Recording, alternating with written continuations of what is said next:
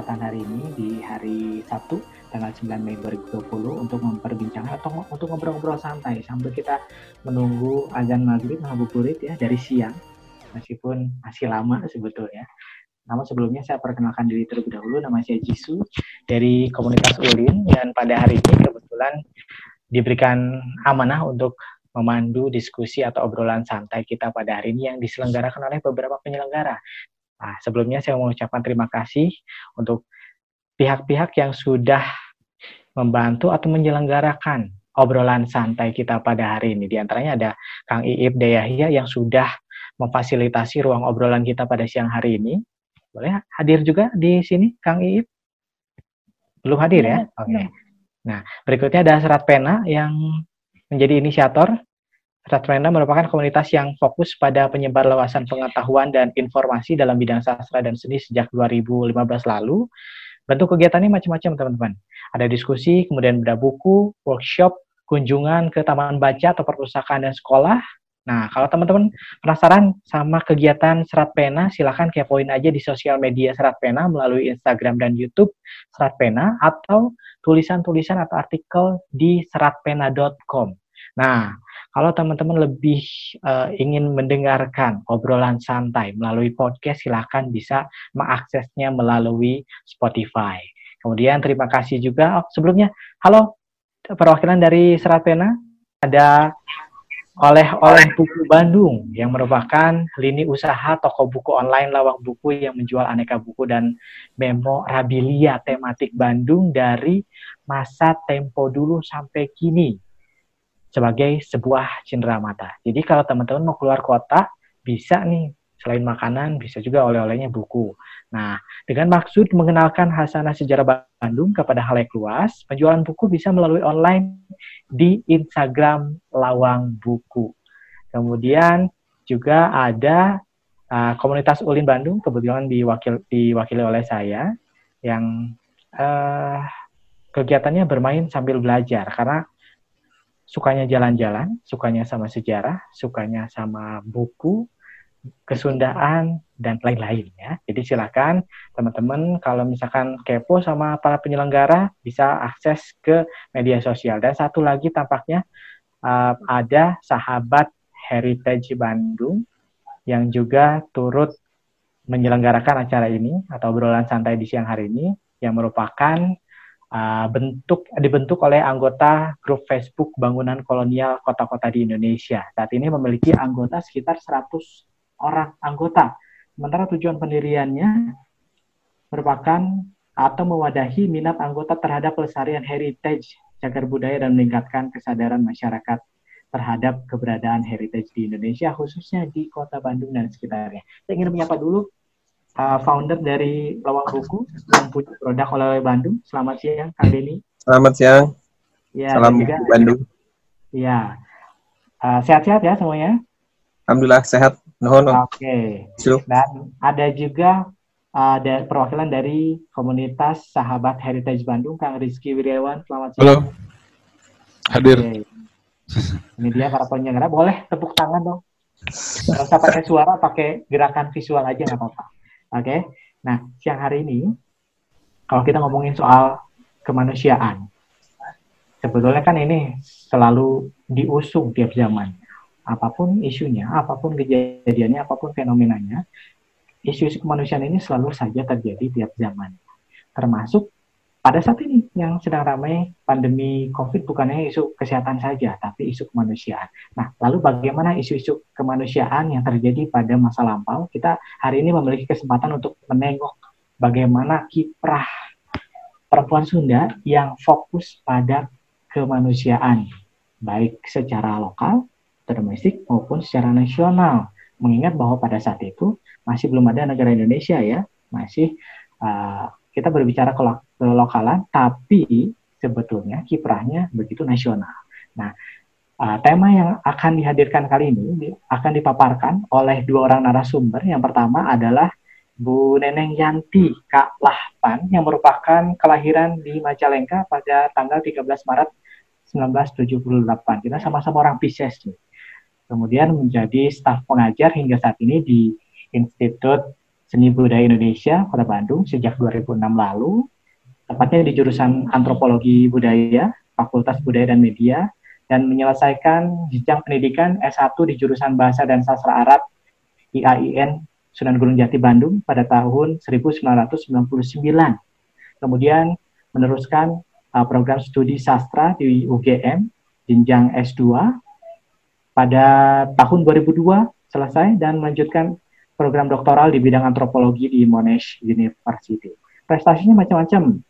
Ini uh, Bu Neneng ini sempat menerima beasiswa luar negeri Dikti angkatan 5 tahun 2011 menerima PhD travel grant dari Australian The Netherlands Research Collaboration untuk riset di Leiden, Belanda selama dua bulan. Dia juga menerima postgraduate publication award dari Faculty of Art Monash University. Beliau juga masih aktif menulis sejumlah karya dan dipublikasikan di jurnal nasional dan internasional. Kemudian yang kedua adalah Rena Asyari yang meneliti Lasminingrat sejak 2018 sampai hari ini. Saat ini juga menyelesaikan proses pengalihan aksara karya Lasminingrat dari aksara Jawa ke aksara Latin. Kemudian beliau juga sama-sama orang Ciayu Majakuning ya, lahir di Jatiwangi, menamatkan pendidikannya di Fisika Unpad ini cukup unik karena uh, jenjang pendidikannya berbeda dengan apa yang dilakukan di aktivitas hari ini ya. Kemudian menulis di berbagai media cetak baik uh, online ataupun media cetak mengenai perempuan Sunda dan Jatiwangi dan menerbitkan buku anak, kemudian juga menerima hibah dana cipta media ekspresi, penerima Seed Grant Creative Hubs Akademi 2019 dan bagian dari perempuan lintas Batas Institut Mosintowo Poso 2019. Beliau juga tampaknya sangat aktif di berbagai kegiatan literasi, salah satunya adalah konseptor Bandung Reader Festival 2019 dan tim penyelenggara Festival Anak Bertanya Bandung 2019. 2015, mohon maaf. Nah, pada obrolan santai siang hari ini, kita akan bagi dua termin. Yang pertama adalah pemaparan dari para narasumber, kemudian nanti saya akan membuka sesi tanya jawab dari para peserta dan sekali lagi kami mohon para peserta untuk berkenan mematikan dulu mikrofon selama pemaparan dari para narasumber. Oke? Tampaknya sudah oh ya. Teman-teman juga jangan khawatir nanti akan ada hadiah buat teman-teman yang beruntung persembahan dari oleh-oleh buku Bandung berupa voucher pembelian buku-buku yang dijual di lawang buku khususnya untuk produk-produk oleh-oleh buku Bandung. Nanti kayak poin aja di lawang buku vouchernya atau keterangan buku-buku apa saja yang diskal bisa dilihat dari voucher yang akan dibagikan ke teman-teman. Baik, supaya saya tidak banyak ngobrol lagi, saya langsung serahkan kepada narasumber pertama yaitu Bu Neneng. Silakan Bu Neneng untuk menyampaikan paparannya. Ya. Terima kasih. Assalamualaikum warahmatullahi wabarakatuh. Selamat siang teman-teman semua. Uh, saya melihat beberapa wajah yang saya kenal di sini uh, dan beberapa yang juga belum kenal. Terima kasih sudah uh, juga uh, saya di, dihubungi oleh dia dari Serat Pena untuk uh, ikut apa namanya uh, berbagi ikut obrolan siang hari ini. Maaf, puasa udah jam segini tuh udah ini ya eh, saat-saat kritis katanya. Uh, sahurnya udah jauh, uh, bukanya masih lama gitu. Ya, ujiannya makin berat ya. ujiannya makin berat, ngomong pun ini udah serak nggak bisa minum gitu. Oke, okay, silakan. Uh, baik, uh, jadi uh, hari ini saya mungkin uh, lebih kepada yang ngobrol aja. Gitu. Kebetulan saya pernah meneliti mengenai Ibu Emma, Emma Pura Direja tahun lalu gitu ya, 2019. Cuma mungkin ya masih masih tahap awal gitu. Tapi saya kira ada beberapa yang mungkin bisa dibagi pada kesempatan kali ini. Saya coba bagi screen ya, Kang, eh, supaya mungkin bisa lebih uh,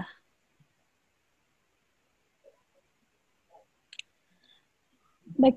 Uh, saya akan mengangkat tokoh namanya Ibu Emma, Ibu Emma Pura Direja. Mungkin teman-teman juga sudah banyak yang kenal gitu. Uh, tapi memang tidak belum sepopuler tokoh-tokoh yang lain. Uh, pada kesempatan ini seperti tadi sudah disampaikan juga oleh Kang Jisu bahwa setiap zaman itu punya persoalannya sendiri, termasuk persoalan-persoalan kemanusiaan gitu ya. Uh, tapi memang yang menjadi banyak menjadi fokus perhatian dari Ibu Emma itu adalah terkait uh, peran perempuan gitu. Jadi Ibu Emma banyak sekali melakukan uh, uh, aktivitas atau terobosan-terobosan yang uh, ingin memajukan peran perempuan di dalamnya seperti itu. Uh, saya akan mencoba membagi pertama mengapa tokoh ini penting untuk dibicarakan. Yang kedua, bagaimana latar belakang kehidupannya supaya juga kita kenal gitu ya, meskipun tidak bisa secara detail gitu. Kemudian bagaimana aktivitas dan kiprahnya, e, selanjutnya tentang gagasan dan pemikirannya. e, pertama, waktu pertama kali saya e, meneliti tokoh ini, saya mencoba bertanya kepada 10 orang gitu ya secara random dari berbagai latar belakang apakah mereka kenal dengan orang namanya Ibu Emma Puradireja. Dari 10 orang itu mungkin hanya satu dan itu pun hanya tahu namanya, tidak tahu si siapa beliau itu gitu ya. Padahal uh, Ibu Emma Puradireja itu tokoh yang banyak sekali kiprah dan uh, jasanya sangat besar termasuk di dalam uh, konteks kemerdekaan atau perjuangan bangsa gitu ya.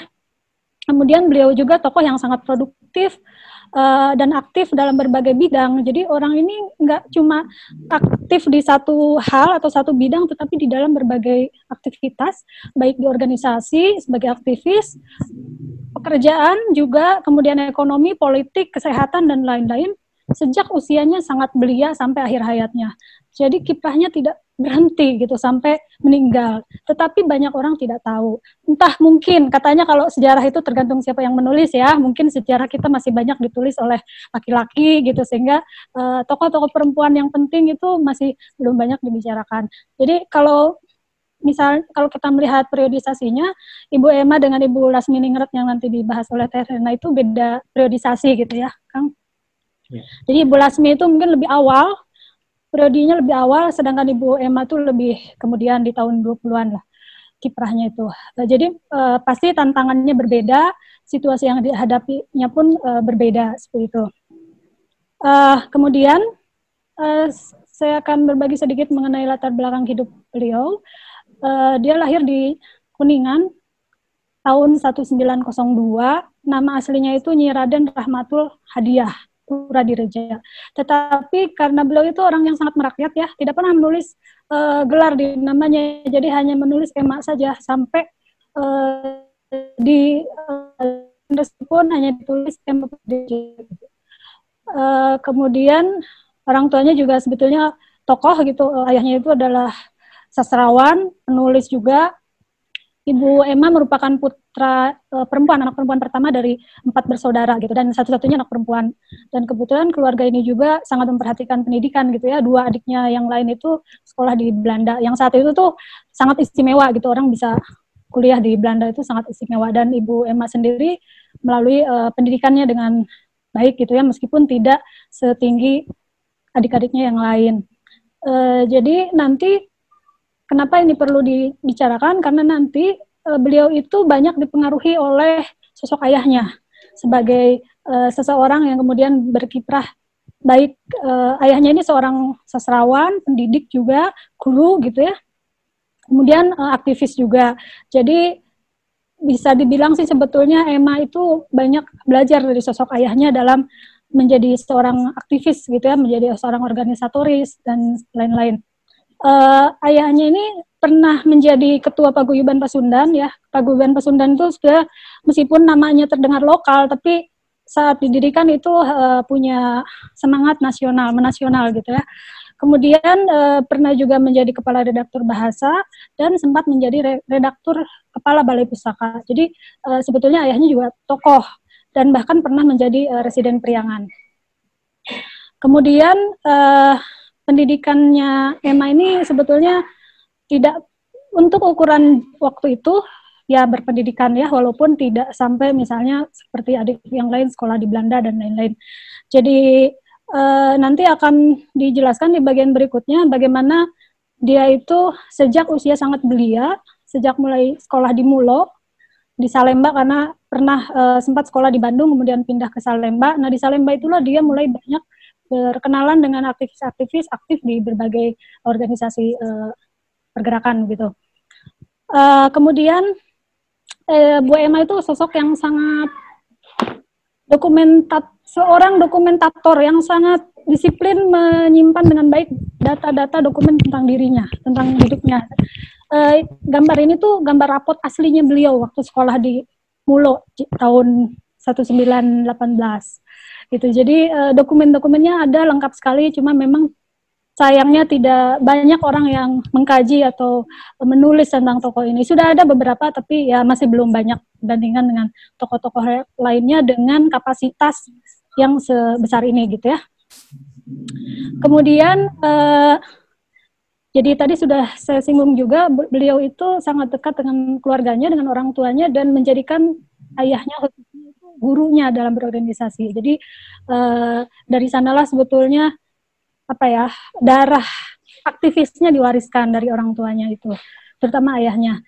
Uh, dan keluarganya juga sempat mengalami masa-masa uh, kritis atau masa-masa genting ketika ayahnya sempat diculik saat menjabat sebagai residen Priangan ya waktu itu sehingga keluarganya harus mengungsi ke Ciamis sementara emak sendiri tetap di Bandung dan uh, berkegiatan karena memang bekerja di Bandung.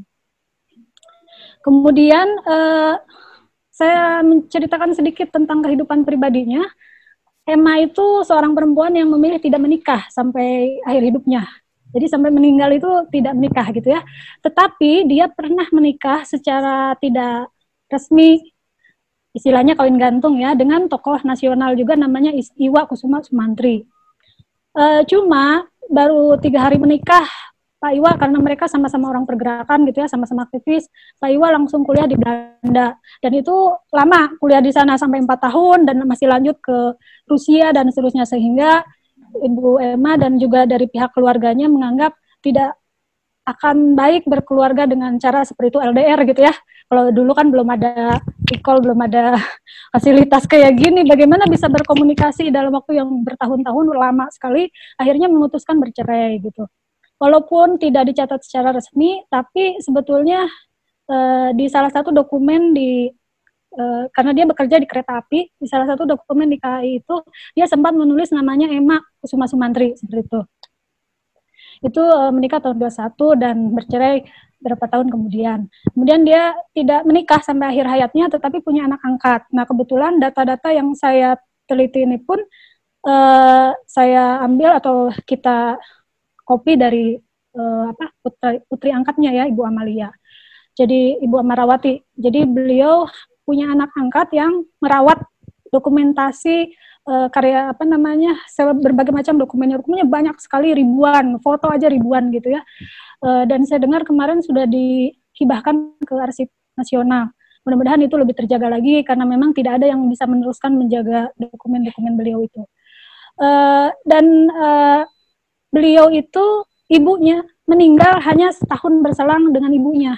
Jadi ibunya tuh usianya sangat panjang ya, mungkin usianya 90-an lebih karena Bu Emma sendiri meninggal di usia 76 tahun gitu. Jadi hanya berbeda setahun, ibunya meninggal tahun 75, Bu Emma meninggal tahun 76, sedangkan ayahnya sudah lebih dulu. Uh, kemudian itu tadi sekilas latar belakang hidupnya.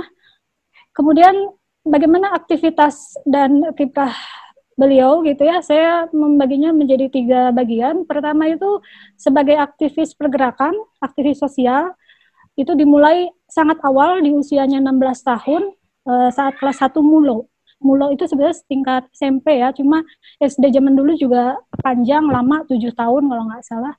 Uh, kemudian uh, sebagai dia bekerja di jawatan kereta api, tetapi di situ juga dia memilih ketika ketika kereta api ketika Belanda menduduki Bandung dan kereta api itu awalnya milik Belanda ya.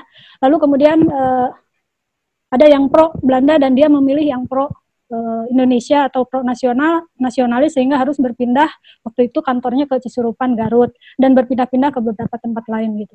Jadi di sebagai pegawai di kereta api itu kiprahnya juga sangat banyak bahkan sampai meninggalnya pun itu meninggal uh, seminggu sebelumnya menghadiri kegiatan Ikatan Wanita Kereta Api di Yogyakarta gitu. Jadi aktivitasnya nggak berhenti sama sekali sampai usia lanjut. Kemudian yang berikutnya sebagai aktivis politik atau politisi Jadi beliau itu sosok yang tadi ya kiprahnya tuh banyak banget di berbagai uh, aktivitas gitu. Uh, sampai juga menjadi politisi dan uh, itu berlanjut uh, sampai menjadi anggota DP, uh, MP, DPR, MPR, pernah jadi anggota DPR dan seterusnya. Nah, kiprah politiknya dimulai ketika mendirikan namanya PASI. PASI itu paguyuban istri. Jadi eh, bagian perempuannya dari paguyuban Pasundan gitu ya. Nanti ada bahasannya tentang ini. Uh, ini sekilas mengenai perjalanan yang tadi dimulai se sejak usia 16 tahun sudah beraktivitas ya eh, kelas 1 Mulo itu di perkumpulan pelajar pribumi namanya BIS itu di Bandung. Kemudian tahun 18 karena pindah ke Jakarta ke Salemba waktu itu mulai eh, bergabung dengan namanya Yong Java. Yong Java inilah dari Yong Java inilah dia mulai mengenal gagasan-gagasan tentang kesetaraan perempuan. Dan di tahun yang sama sudah mulai aktif di Paguyuban Pasundan. Eh, selanjutnya eh, dia menjadi ketua namanya Young Islamiten uh, Bon atau perkumpulan uh, perkumpulan pemuda Islam kira-kira gitu ya perkumpulan uh, pemuda Islam. Jadi bayangkan seorang perempuan menjadi ketua perkumpulan pelajar Islam ketika itu. Yang mungkin perempuan saja bergerak tuh masih terbatas ya tapi beliau sudah menduduki posisi yang membawahi laki-laki dan perempuan. Maksud saya ini adalah salah satu gerakan emansipasi emansipatifnya ketika dia itu bisa menembus berbagai ruang dan uh, waktu uh, bahkan di saat banyak perempuan belum mampu mengakses pendidikan, dia sudah memimpin sebuah organisasi di usia yang masih sangat muda gitu ya. Itu organisasi pelajar Islam di Bandung. Kemudian aktif di Kepanduan dan juga aktif di Kongres Pemuda 1 dan Kongres Pemuda 2. E, eh, terinspirasi dari Kongres Pemuda 1 itu dia mendirikan namanya Perkumpulan Intelektual Perempuan. Perkumpulan Intelektual Perempuan Muda, namanya Dameskring atau istri. Tapi istri di sini bahasa Sunda ya. Istri itu bukan suami, ya, istri itu bukan pasangannya suami, tapi istri di sini itu sama artinya dengan perempuan kalau istri e, perempuan, laki-laki pamegat kira-kira begitu. Jadi namanya istri, tapi istri itu artinya perempuan. Kemudian e, tahun 30 itu beliau mendirikan Pasundan Istri yang nanti menjadi titik tolak dia menjadi seorang politisi ya. Dan itu menjadi ketuanya itu sampai 40 tahun. Sampai selesai menjelang dia pensiun baru istilahnya orang itu tidak tidak ada yang bersedia menggantikan beliau gitu ya selama 40 tahun sampai tahun 70. Kemudian uh, kiprahnya uh, di dunia internasional juga ada gitu ya beberapa kali seperti di India dan pernah juga karena pekerjaannya dia apa namanya uh, mengikuti semacam pelatihan di Amerika selama enam, enam bulan. Maksud saya itu adalah peran-peran yang tidak mudah didapat bagi seorang perempuan ketika itu gitu. Nah, Ibu Emma itu bisa uh, mendapatkan itu. Ini tentang tadi ya uh, organisasi intelektual khusus perempuan yang terinspirasi oleh Kongres Pemuda satu eh, di situ tujuannya supaya semakin eh, banyak perempuan jadi pemimpin gitu dan juga melatih anggotanya supaya terus menyebarluaskan cita-cita persatuan. Jadi eh, artinya di usia perempuan ya kaum perempuan saat itu itu eh, ada berbagai suku bangsa cuma ting bertinggalnya di Bandung orangnya masih muda-muda sekali gitu ya. Jadi beda sekali mungkin ya karena setiap zaman tadi beda tantangannya. Kalau sekarang orang baru aktif organisasi mungkin kuliah gitu ya. Dulu tuh dari kelas uh, usia-usia SMA sudah aktif uh, berorganisasi dan menyuarakan gitu kegelisahan-kegelisahan, persoalan-persoalan yang dialami pada masa itu. Seperti itu. Kemudian uh, yang lainnya, beliau itu selain tadi di kiprah di organisasi kepemudaan ya memasuki masa berikutnya fase berikutnya dari kehidupan itu menjadi bekerja di jawatan kereta api. Bekerja di jawatan kereta api ini tantangannya paling tidak ada dua. Pertama, dunia pekerjaan waktu itu adalah dunia laki-laki gitu ya. Tapi dia bisa bekerja di situ. Yang kedua, sebagai pribumi waktu itu adalah warga kelas 2. Jadi tantangan sebagai pribumi dan sebagai perempuan itu dihadapi oleh uh, Emma dan bisa bekerja sampai banyak sekali kiprahnya di PT Kereta Api ini. Nah, yang paling mungkin penting untuk dicatat adalah ketika dia memilih menjadi nasionalis itu berada pada lingkup di PT K, e, Kereta Api ya dulu namanya bukan KAI. E, ketika misal PT Kereta Api itu pindah ke Cisurupan karena yang di Bandung itu pro Belanda, e, sempat dikunjungi dan mendampingi Presiden Soekarno, itu ada fotonya juga di situ. E, dan apa namanya sempat berpindah lagi kemudian ya kereta api ini pada masa itu ke Jawa Tengah dan ke Yogyakarta.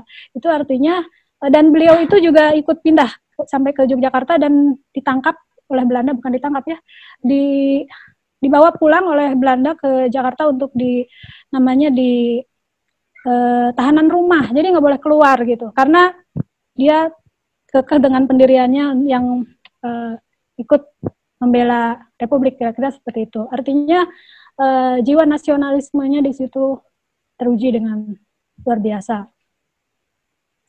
Kemudian ini di kereta api banyak sekali mendirikan yayasan-yayasan sosial.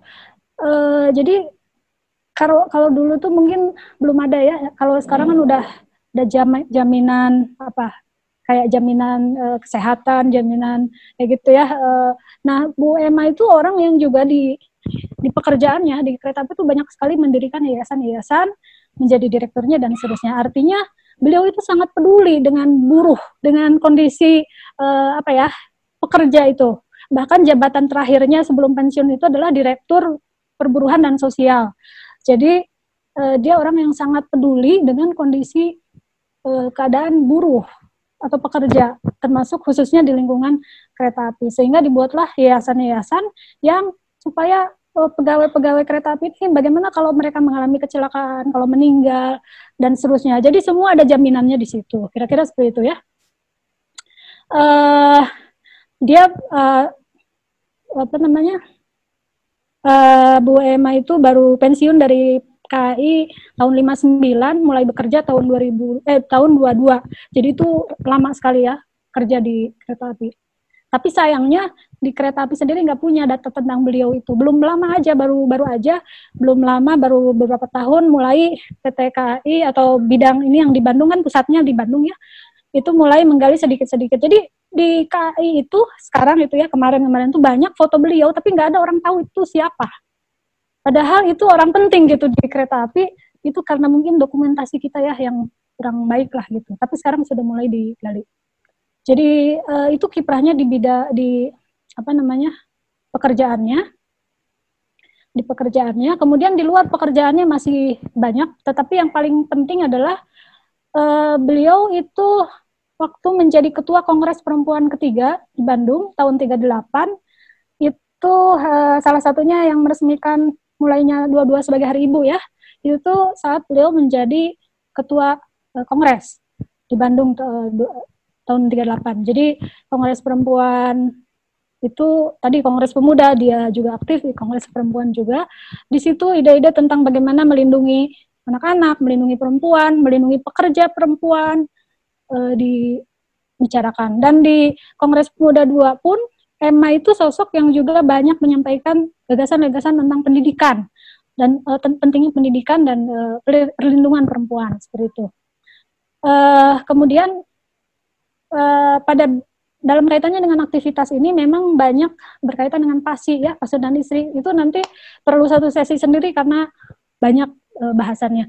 Uh, salah satu juga catatan penting dari beliau ketika mulai memutuskan masuk di politik pada tahun 38 dan tahun 42 dua kali ya terpilih pribumi pertama yang menduduki sebagai anggota dewan semacam DPRD lah gitu dengan dua orang jadi ada dua orang salah satunya beliau itu pribumi pertama jadi sebelumnya pribumi itu tidak punya hak memilih, tidak punya hak dipilih, tidak ada juga perwakilannya gitu. Nah, beliaulah orang pertama yang mewakili uh, di DPRD mungkin kalau sekarang ya di Kota Bandung. Uh, sebetulnya ada klinik bersalin juga ya itu dibuat tahun 56 tapi sekarang sayang sudah sudah nggak ada itu memang menyedihkan kalau berbicara tentang uh, dokumen dan juga peninggalan-peninggalan itu banyak yang tidak terawat. PTKI sendiri tidak tahu bahwa klinik bersalin itu milik mereka gitu. Mereka nggak tahu gitu. Begitu diceritakan sejarahnya begini-begini, oh ternyata itu punya KAI. Tapi sekarang udah nggak uh, ada. bukan nggak ada, sudah ganti ya, namanya apa gitu, Bandung Eye Center atau apa saya lupa. Ini salah satu dokumentasi beliau ketika menjadi Ketua Kongres Perempuan ketiga di Bandung. Itu eh, kongres yang melahirkan berbagai macam keputusan-keputusan, salah satunya 22 Desember sebagai Hari Ibu.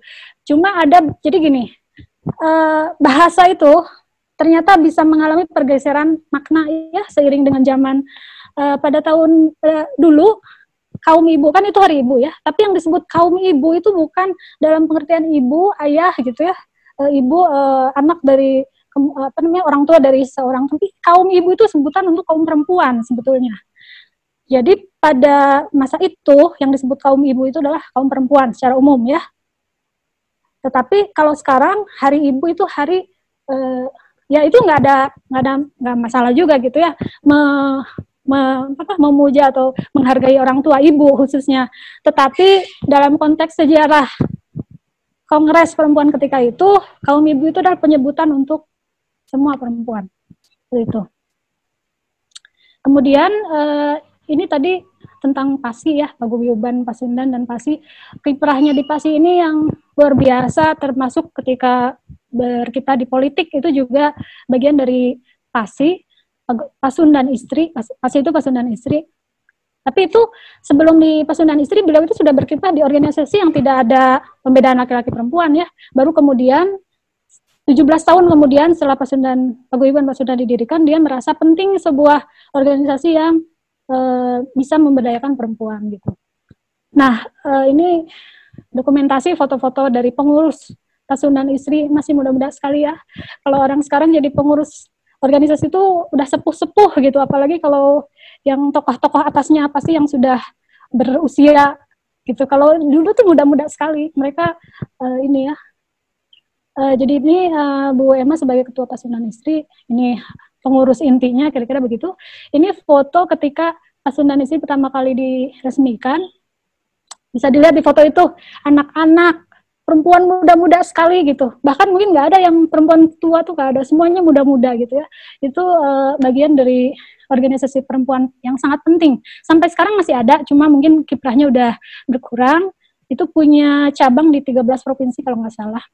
Nah, pada awal didirikan pasti itu di sini ditulis di di bawah ini ya ada uh, perhimpunan itu tak mencampuri politik melainkan hanya bekerja di kalangan sosial.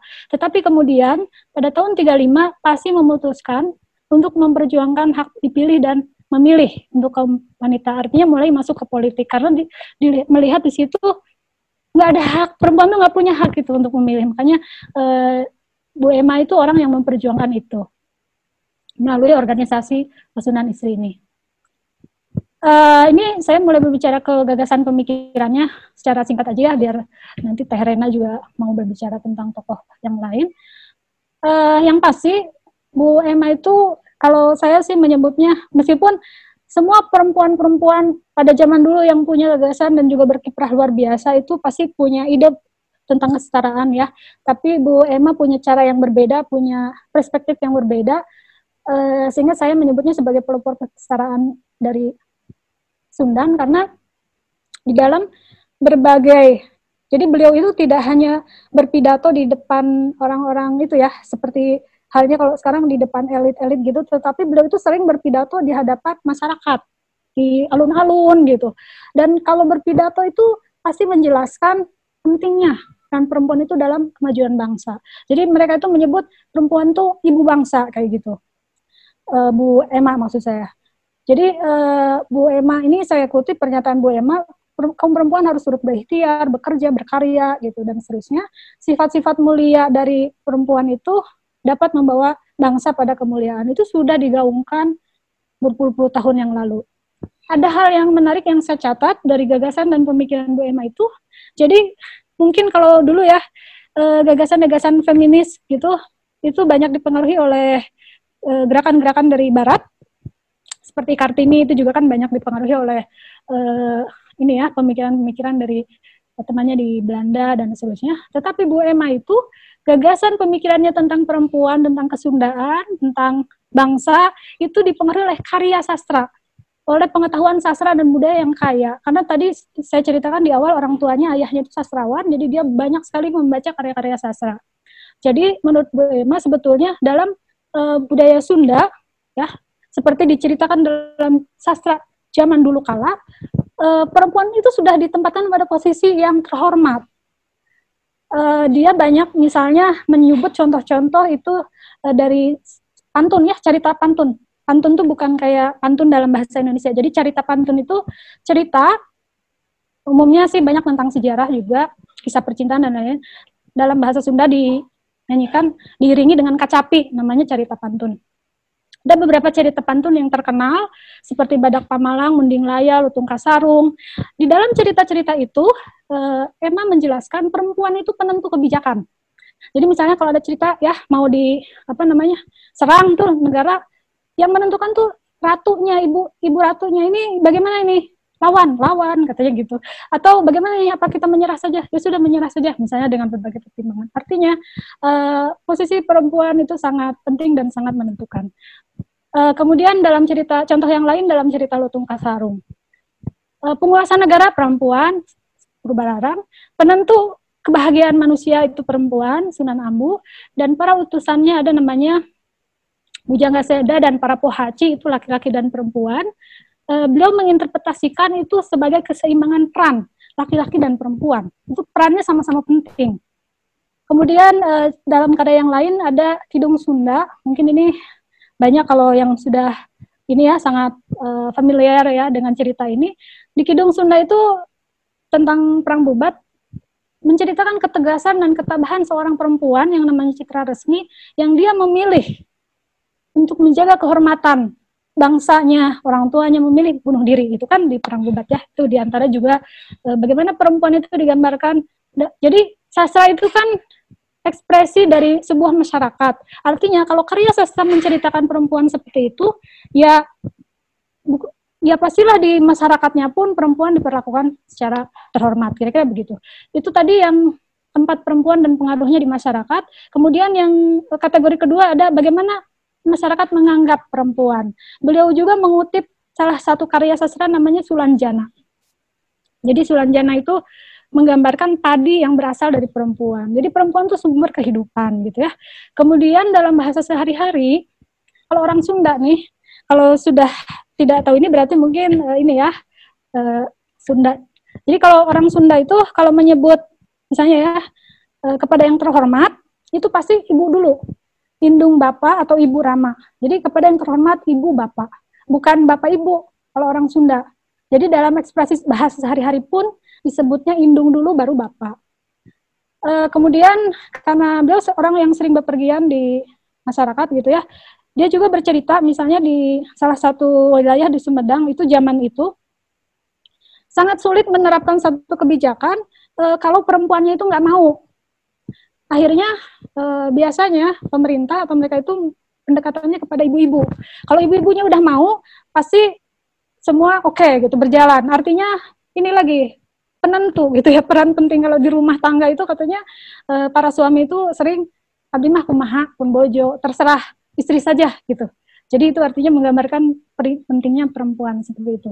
E, dan ada hal yang menarik tapi mungkin bisa disampaikan di lain waktu perempuan itu ini juga yang disampaikan beliau ya perempuan Sunda itu itu uh, memilih bercerai daripada disakiti gitu ya. Uh, kalau berbicara tadi organisasi namanya Pasundan Istri ada satu sesi di Kongres Pasundan yang salah satunya itu uh, salah satu anggotanya menyajikan makalah bagaimana sikap menolak poligami. Jadi ASI itu anti poligami. Itu juga menarik karena e, mereka itu berargumen dengan argumen-argumen dalil-dalil agama, artinya bisa berargumen dengan misalnya kalangan tokoh agama dan lain-lain gitu ya tapi bisa dibicarakan di lain waktu kemudian uh, yang juga digarisbawahi oleh beliau jadi ini saya ambil pemikiran-pemikirannya selain tadi karya-karya sastra yang mempengaruhi ya, yang menjadi contoh itu pada dasarnya beliau menegaskan Bu Emma itu bahwa perempuan itu harus sadar akan kekuatannya, potensi dirinya bahwa di masyarakat tuh penting banget. Di bangsa ini ha, e, bisa menjadi bangsa yang besar, yang hebat gitu ya, kalau perempuannya juga e, di, diperlakukan maupun memperlakukan apa namanya menempatkan diri di masyarakat dengan baik gitu. Artinya punya peran yang luar biasa penting. Uh, ini salah satu saya ambil kutipan salah satu tulisannya ya. Salah satu tulisannya tahun 40 tempat perempuan di masyarakat harus berubah. Kaum ibu pada zaman sekarang harus ikut menjadi penyangga, ikut menanggung segala kondisi masyarakat, ikut berikhtiar, ikut bekerja bagi kemuliaan bangsa. Lagi-lagi ini sebuah dorongan untuk menjawab situasi pada masa itu bahwa kaum ibu, kaum ibu tuh artinya tadi ya, ibu tuh bukan ibu-ibu, tapi ibu tuh perempuan. Bahwa kaum perempuan harus uh, ikut berkiprah secara luas di masyarakat. Uh, mungkin itu ya gambaran singkat yang bisa saya berikan. Uh, beliau meninggal 19 April 76 di Rumah Sakit Hasan Sadikin Bandung karena sakit pada usia 76 tahun dan dimakamkan di Taman Makam Pahlawan Cikutra. Uh, ada yang menarik uh, dari ceritanya ketika beliau sakit. Jadi beliau sakit itu kan di Hasan Sadikin ya karena sebagai uh, pensiunan DPR gitu dia punya apa jaminan kesehatan di rumah sakit itu. Ketika keluarganya menawarkan bagaimana kalau kita pindah saja ke rumah sakit swasta yang lebih bagus gitu ya, beliau itu menolak. Dia bilang e, kalau saya dirawat di rumah sakit lain yang lebih mahal swasta itu tidak cukup dari biaya apa namanya jaminan kesehatannya itu artinya itu harus menambah biaya. Jadi saking beliau itu orangnya sangat sederhana, sangat disiplin dan juga apa ya uh, ya sederhana. Jadi tidak mau gitu berlebihan ingin fasilitas yang hebat itu dia tidak mau. Akhirnya meninggal di karena meninggalnya pun saya mendengar cerita dari putrianya itu karena obatnya telah dikasih. Karena waktu itu eh, apa sih namanya? Kalau bukan hari raya bukan kalau April itu ada peristiwa apa ya kalau orang Kristen itu? Jadi kan mau di eh, rumah sakit rumah sakit tutup gitu. Sehingga tidak ada obat yang bisa diberikan. Akhirnya terlambat dan belum meninggal. Kira-kira seperti itu. Um, ya mungkin itu yang bisa saya sampaikan. Uh, sedikit ya sebagai penutup. Jadi MA dari Dirja itu aktivis pergerakan, organisatoris, ahli administrasi, perintis berbagai yayasan, sekaligus politisi. Gagasan-gagasannya tentang kemajuan bangsa dan kemanusiaan menekankan pentingnya perempuan peran perempuan di dalamnya. Demikian, terima kasih. Mohon maaf kalau ada kekurangan. Baik, terima kasih kembali Bu Neneng. Itu pancingan dari Bu Neneng nanti akan kita diskusikan lebih lanjut dan kita sekarang beralih ke narasumber berikutnya itu Teh Rena. Silakan Teh Rena untuk menyampaikan paparannya. Selamat siang semuanya. Terima kasih. Ini adalah kesempatan yang sangat langka bagi saya dapat membagi hasil riset pada teman-teman semua. Topik yang akan saya bahas tentu saja Lasminingrat. Saya mengambil judul bersuara melalui sastra dengan apa aja yang akan kita bahas. Yang pertama, mengapa dan siapa Lasminingrat. Yang kedua, karya-karyanya, yang ketiga pemikiran-pemikirannya. Mengapa Lasmi Ningrat? Saya bertolak dari latar belakang diri saya, kampung saya Jatiwangi, di mana di sana sangat minim sekali perempuan yang menempuh pendidikan tinggi. Dan di sana support pada perempuan untuk bersekolah itu sangat rendah. Ditambah akses pada pengetahuan juga sangat terbatas. Untuk ke toko buku saja kami harus keluar kota gitu. Nah, bertolak dari dari itu saya mencari sebenarnya siapa sih sosok perempuan yang dijadikan role model sama perempuan-perempuan generasi saya terdahulu gitu. Kenapa kok uh, gini-gini aja ya? Saya mulai mendaftar ada Dewi Sartika, pelopor pendidikan, lalu ada Ibu Emma, uh, penggerak politik, ada Suwarsi Jaya Puspito yang sangat merdeka dalam sastra, ada Inggit yang perjuangannya juga sangat besar untuk negara ini, ada Ibu Siti Jenab juga sama di pendidikan. Tapi buat saya lima nama itu masih kurang. Mengapa Sunda? Apakah Sunda nggak punya lagi gitu kan? Tapi saya yakin pasti banyak sekali nama-nama yang hilang dan saya pun mencari salah satu nama yang hilang itu saya mulai bertanya sama Kang Denny. Kang Denny adalah pemilik toko buku Lawang Buku. Uh, dia satu-satunya acuan saya untuk bertanya, Kang ada nggak perempuan Sunda selain Dewi Sartika, selain Inggit yang punya peran dan syukur-syukur kalau uh, dia berkiprah jauh sebelumnya. Kang Denny mengajukan satu buku referensi yaitu yang ditulis sama Pak Dedi Effendi judulnya Perempuan Intelektual pertama di Indonesia Raden Ayu Lasminingrat. Nah, dari buku inilah saya memulai riset saya di 2018. Dan mengapa juga harus Lasminingrat? Lasminingrat sama seperti kebanyakan tokoh perempuan lainnya, dia memiliki privilege yang sangat berlimpah. Ayahnya adalah kepala penghulu besar di Limbangan, maka mudah saja buat dia untuk mencetak bukunya waktu itu tahun 1875 sebanyak 6000 eksemplar. Tetapi yang menarik bagi saya, dia menggunakan privilege itu untuk bangsanya. Dia seorang poliglot, menguasai tujuh bahasa. Dia menguasai bahasa ibunya tentu Sunda, Melayu, uh, Inggris, Belanda, Jerman, Prancis, dan bahasa Arab. Tetapi dia menulis selalu memakai bahasa Sunda, bahasa ibunya, tidak dengan bahasa lain. Itu yang menarik bagi saya.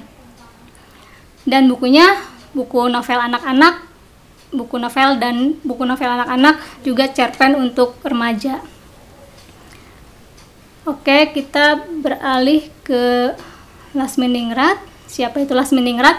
Tahun lahirnya belum diketahui sampai sekarang, tetapi uh, tahun kematiannya dia di 1948. Untuk mengetahui pemikiran seseorang, kita tentu bertolak pada siapa sahabatnya, siapa orang tuanya, siapa keluarganya, siapa murid-muridnya mungkin. Karena dari situ latar belakang itulah yang membuat ia akan memperoleh akses apa sehingga itu akan mempengaruhi pikirannya. Dari pikirannya itu dia akan mempunyai karya atau mempunyai pergerakan. Jadi kita harus selalu melihat dari latar belakangnya lantas siapa dia ini ayahnya adalah Raden Haji Muhammad Musa, uh, Hub penghulu, penghulu besar di Limbangan, jabatannya sangat prestisius waktu itu, sustrawan terbesar, sastrawan terbesar Sunda abad 19. Ibunya Ibu Raden Ayuria, istri ketiga. Dia menikah dua kali. Kedua-duanya juga adalah orang yang mempunyai pengaruh. Lalu dia mempunyai guru Karel Fredrik Holle, pejabat pengawas uh, teh perkebunan di Cikajang, dan Levison Norman, politikus Belanda yang kemudian mempunyai jabatan di Sumedang. Nah, ayahnya Holle dan Norman inilah yang membuat ia dan juga dua saudaranya yang lain, Kartawinata dan Lenggang Kencana, belajar membaca, menerima pendidikan barat, dan belajar menulis. Saya hanya menyinggung dua saudaranya ini, Kartawinata dan Lenggang Kencana, karena dari 17 saudaranya yang lain, saudara yang lainnya ada 17, karena ayahnya menikah dengan enam orang enam orang perempuan gitu ya. Jadi dari 17 itu hanya dua ini yang mempunyai ketertarikan yang sama yaitu dunia penulisan.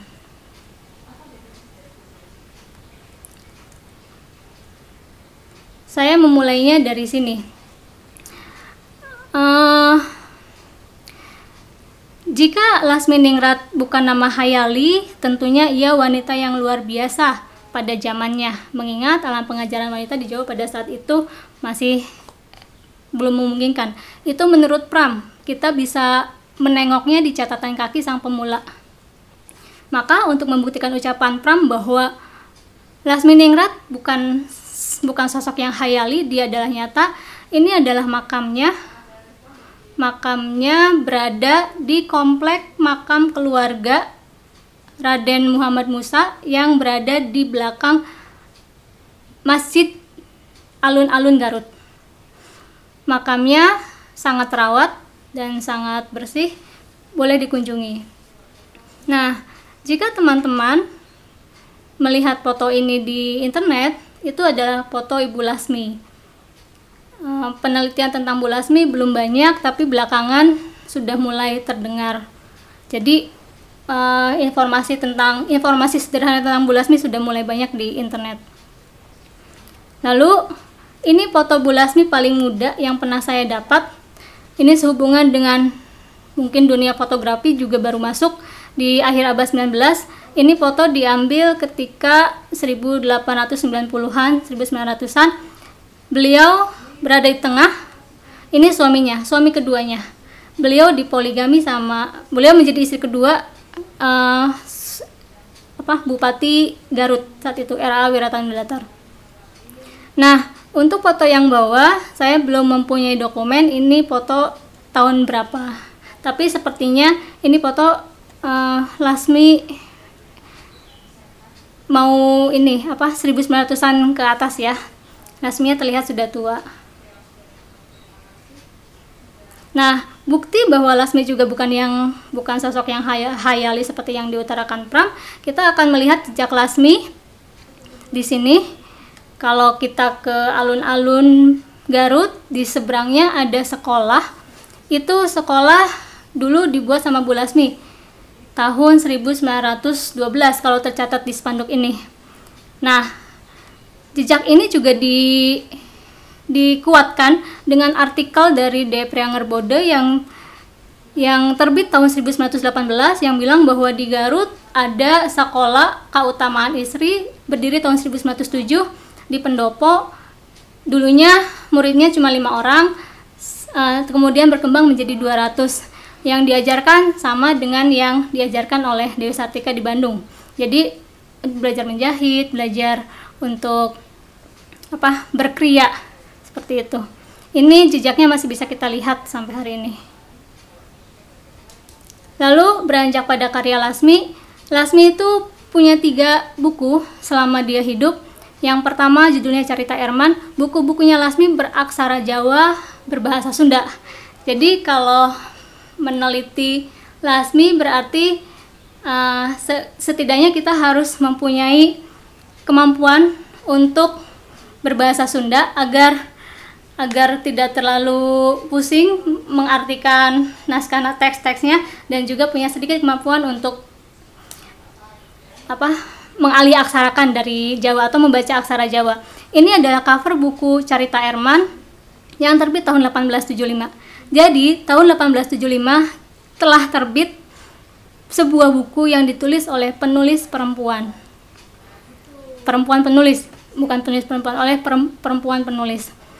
Nah, meskipun ini saduran, ini memang buku saduran, saduran dari dongeng-dongeng Eropa yang judulnya Hendrik van Eckenvels itu tahun 1844 berbahasa Belanda. Jadi bukti bahwa Lasmi adalah seorang yang bisa berbahasa Belanda juga karena buku-buku yang dia baca semuanya berbahasa Belanda dan dia menerjemahkannya, menafsirkannya ke bahasa Sunda. Diterbitkan di Batavia oleh penerbit Landskroekridge yang kemudian ada cikal bakal dari Balai Pustaka. Jika teman-teman bisa membaca ini, boleh. Ini adalah Carita Erman. Lalu bawahnya Tina Basa Walanda dipindahkan karena bahasa Sunda ku Raden Ayu Lasminingrat. Nah, di bawahnya dicetak ini terlalu kecil saya tidak bisa membacanya tapi di sini adalah Batavia 1875. Itu karya pertamanya yang kedua untuk mengukuhkan bahwa benar benar nggak sih itu karya pertamanya ini ada sebuah katalog yang menulis bahwa ada cerita Erman di sini dijual dengan harga 0,4 pound sterling. Jadi katalog ini mengukuhkan bahwa ada memang ada sebuah buku cerita Erman yang ditulis oleh Lasminingrat. Lalu buku keduanya, ini cover buku keduanya, judulnya Warna Sari. Ini Warna Sari ya, Warna Sari atau rupa-rupa dongeng bawah ke bawahnya Kuraden Ayu Lasminingrat di Garut. Terbit tahun 1876 berbeda dengan Carita Erman kalau Carita Erman itu adalah novel anak jadi satu cerita kalau Warna Sari ini cerpen. Di Warna Sari yang pertama tahun 1876 itu ada empat cerpen.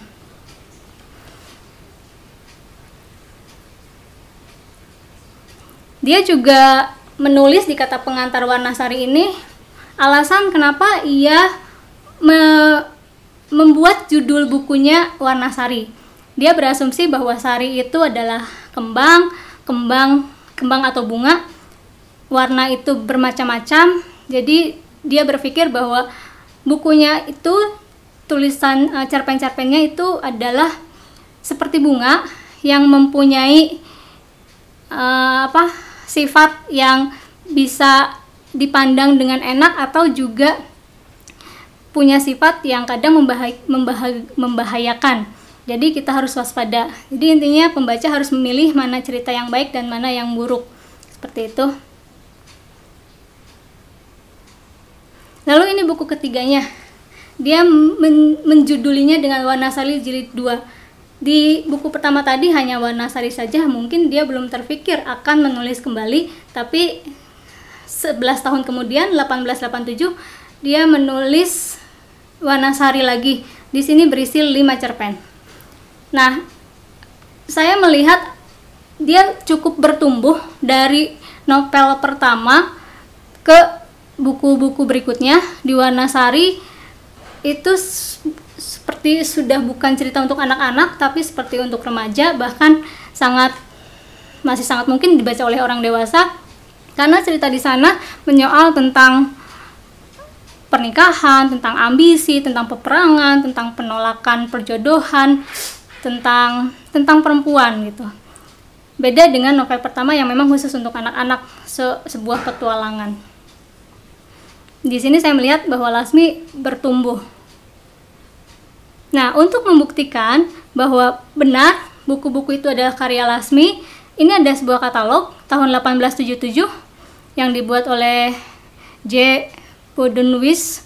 Judulnya itu berbahasa Belanda ya katalognya ada dua nama Lasmi di sini disebut.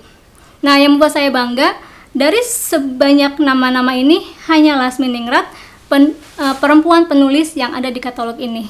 Jadi itu cukup menguatkan bukti saya bahwa Lasmi Ningrat adalah perempuan mula-mula yang menulis. Setidaknya itu untuk di Sunda dan di Batavia. Gitu. Katalog ini sudah cukup membuktikan bahwa ya hanya dia perempuan yang menulis. Ini di atas Tadi saya bilang bahwa ayahnya adalah seorang sastrawan. Ini buku-buku ayahnya. Ini Kartawinata, di atasnya Lasmi dan di bawahnya juga adalah Kartawinata, kakaknya Lasmi. Itu karya-karyanya. Dari karya-karyanya tersebut, saya mengerucutkan las, pemikiran Lasmi pada tiga hal.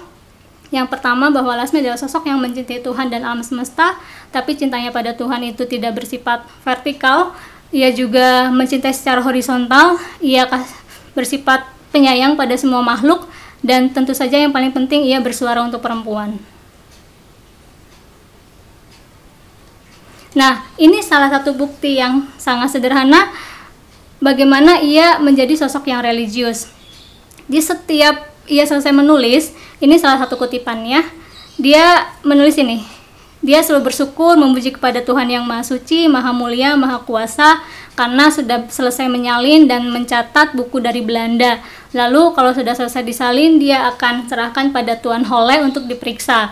Kalau Tuan Hole sudah oke, maka dia akan menyalin lagi. Seperti itu, dia berani untuk pergi dari rumah ke Tuan Hole di pasir di perkebunan teh waspada untuk memeriksakan tulisannya. Dia tidak malas Nah, padahal dia mempunyai banyak privilege tapi dia tidak tidak leha-leha dengan privilege-nya itu.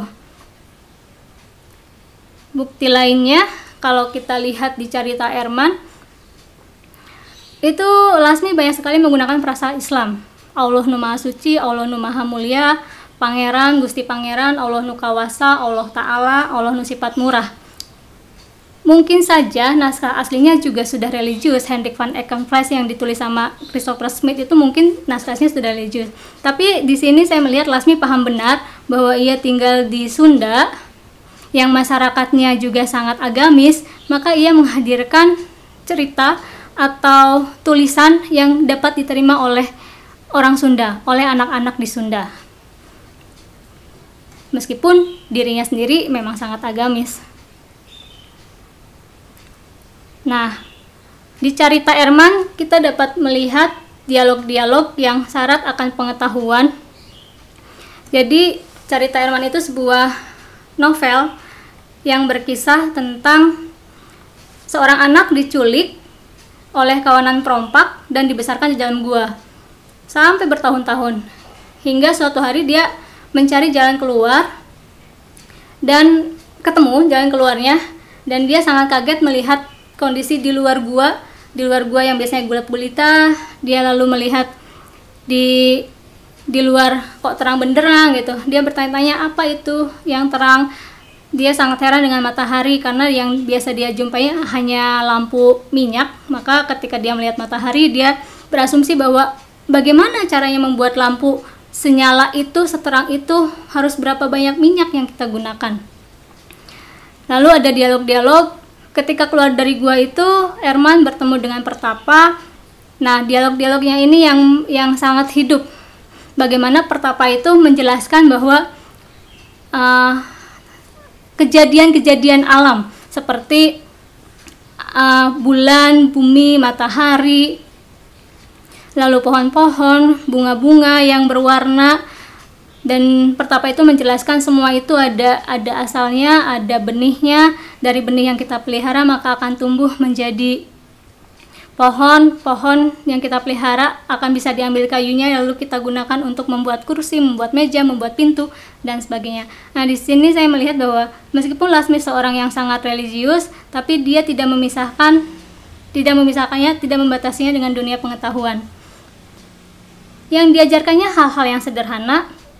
Ini dialog-dialog sederhananya antara anak kecil yang diculik itu dengan pertapa tapi dari sini saya melihat buat kita orang dewasa mungkin ini adalah hal yang sederhana, tetapi buat anak-anak ini sangat besar sekali. Ini adalah pondasi untuk menumbuhkan nurani anak-anak dan menumbuhkan toleransinya.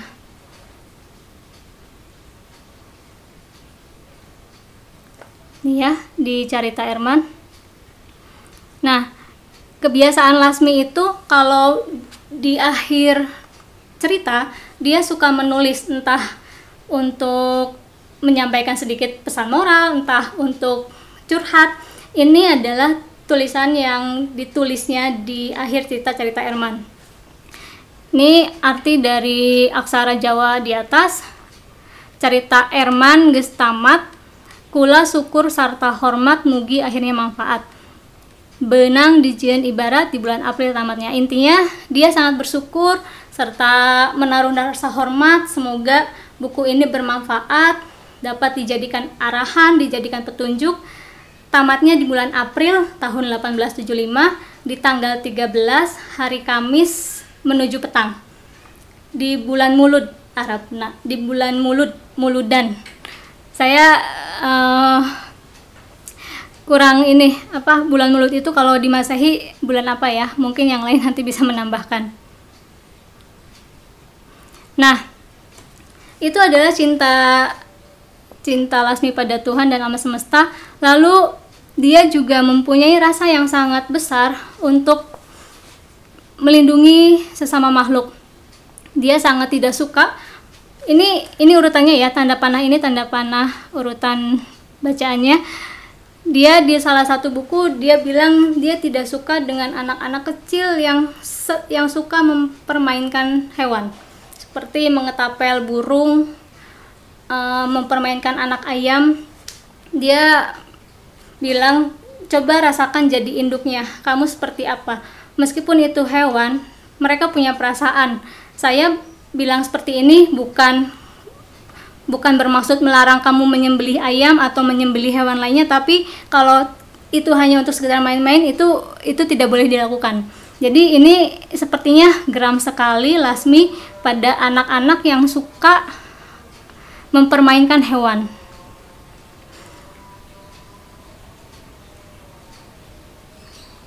Nah, lalu ini yang bagi saya paling penting, Lasmi bersuara lantang untuk perempuan. Saya mengambil tiga cerpennya saja dari sembilan cerpennya yang menurut saya uh, itu mempunyai vokal yang pada mempunyai vokal yang sangat keras pada perempuan gitu ya.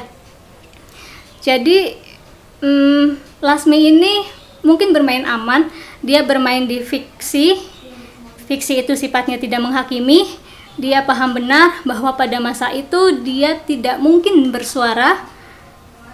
Ayahnya aja poligami dan dia juga dipoligami. Jadi pada saat itu dia tidak mungkin bersuara. Satu-satunya media untuk dia bersuara adalah tulisan. Ini salah satu uh, teks dalam ceritanya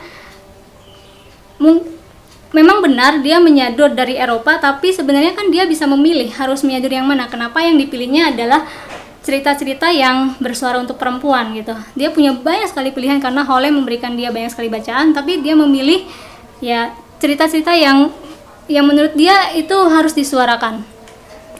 Ini ada sebuah cerita uh, di situ Putri Raja hendak dinikahkan sama pangeran dari seberang, tapi Lasmi berkali-kali menolak. Dia bilang bahwa saya ingin menikah kalau memang itu pilihan saya sebelum ada yang cocok saya tidak mau menikah gitu ya.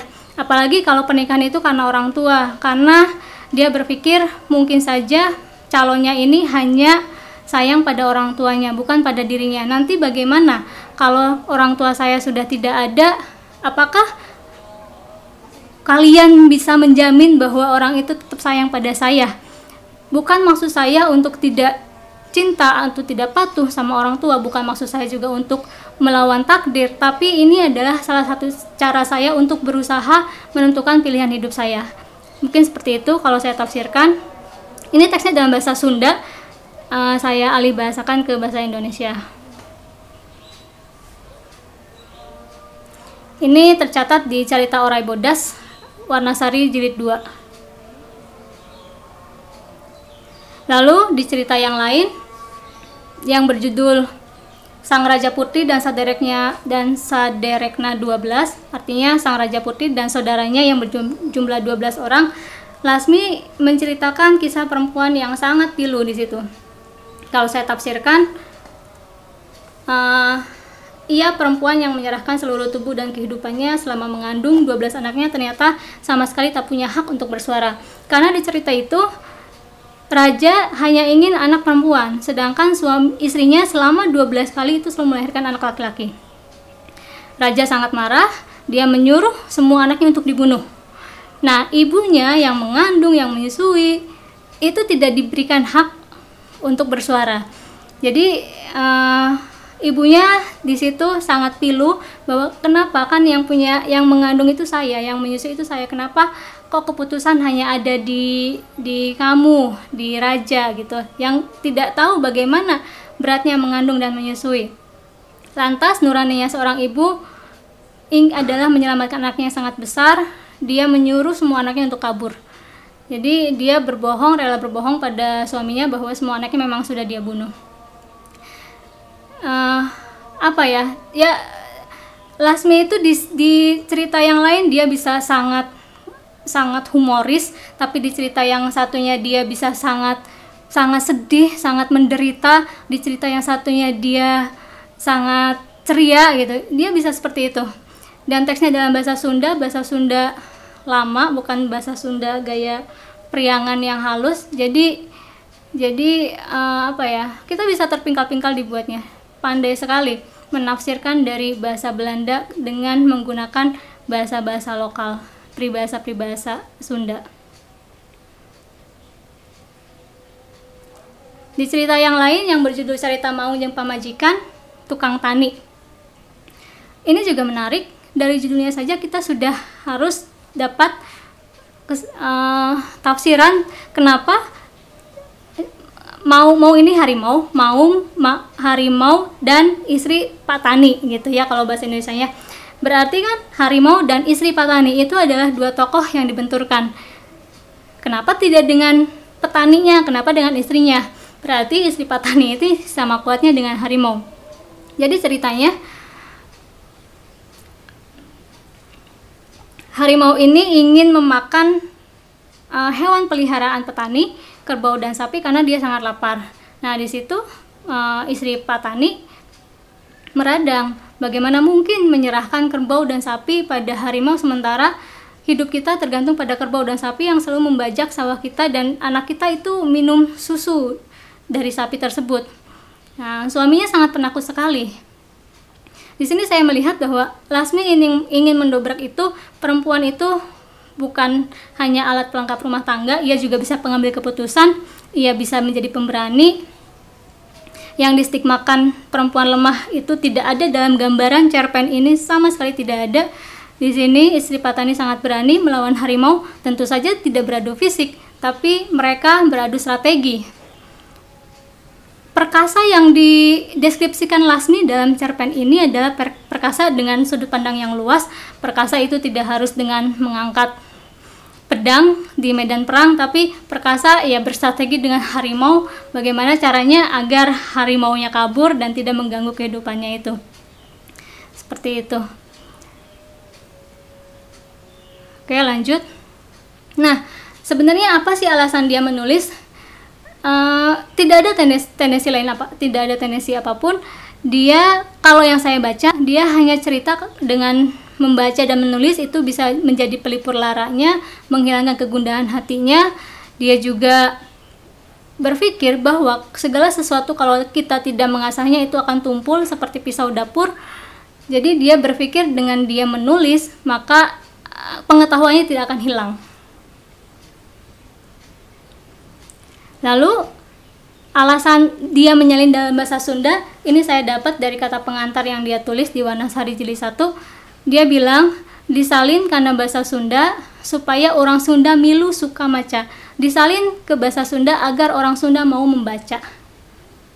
Mau membaca dari ramenya cerita ini atau mungkin lebih lebih lagi bisa diambil manfaatnya dibuang jeleknya. Kalau saja buku dongeng ini banyak yang suka, ia akan meneruskannya menulis. Karena uh, dia bilang di buku Walanda, di, di buku Belanda banyak sekali cerita yang membuat kita bahagia dan banyak manfaatnya. Nah, dari paparan tadi saya menyimpulkan bahwa pendidikan barat, agama, dan nasibnya sebagai anak selir ibunya istri ketiga, menjadi embrio pemikirannya yang selanjutnya ia tuliskan melalui karya saduran yang syarat dengan kearifan lokal. Bagi Lasmi, kesetaraan antara perempuan dan laki-laki lahir jika manusia mengerti tentang kemanusiaan. Kemanusiaan juga lahir jika kita dapat mengapresiasi semesta dan itu dimulai dari anak-anak karena anak-anak adalah calon penyangga bangsa terlepas dari ia anak laki-laki atau perempuan. Lalu Lasmi juga menjadi motivasi menjadi salah satu orang yang sangat mensupport Dewi Sartika untuk mendirikan sekolah keutamaan istri. Dia dengan aksesnya, dengan privilege-nya kepada Bupati Bandung saat itu berusaha meyakinkan Bupati Bandung Bupati Bandung untuk uh, mengizinkan Dewi Sartika mendirikan sekolah istri.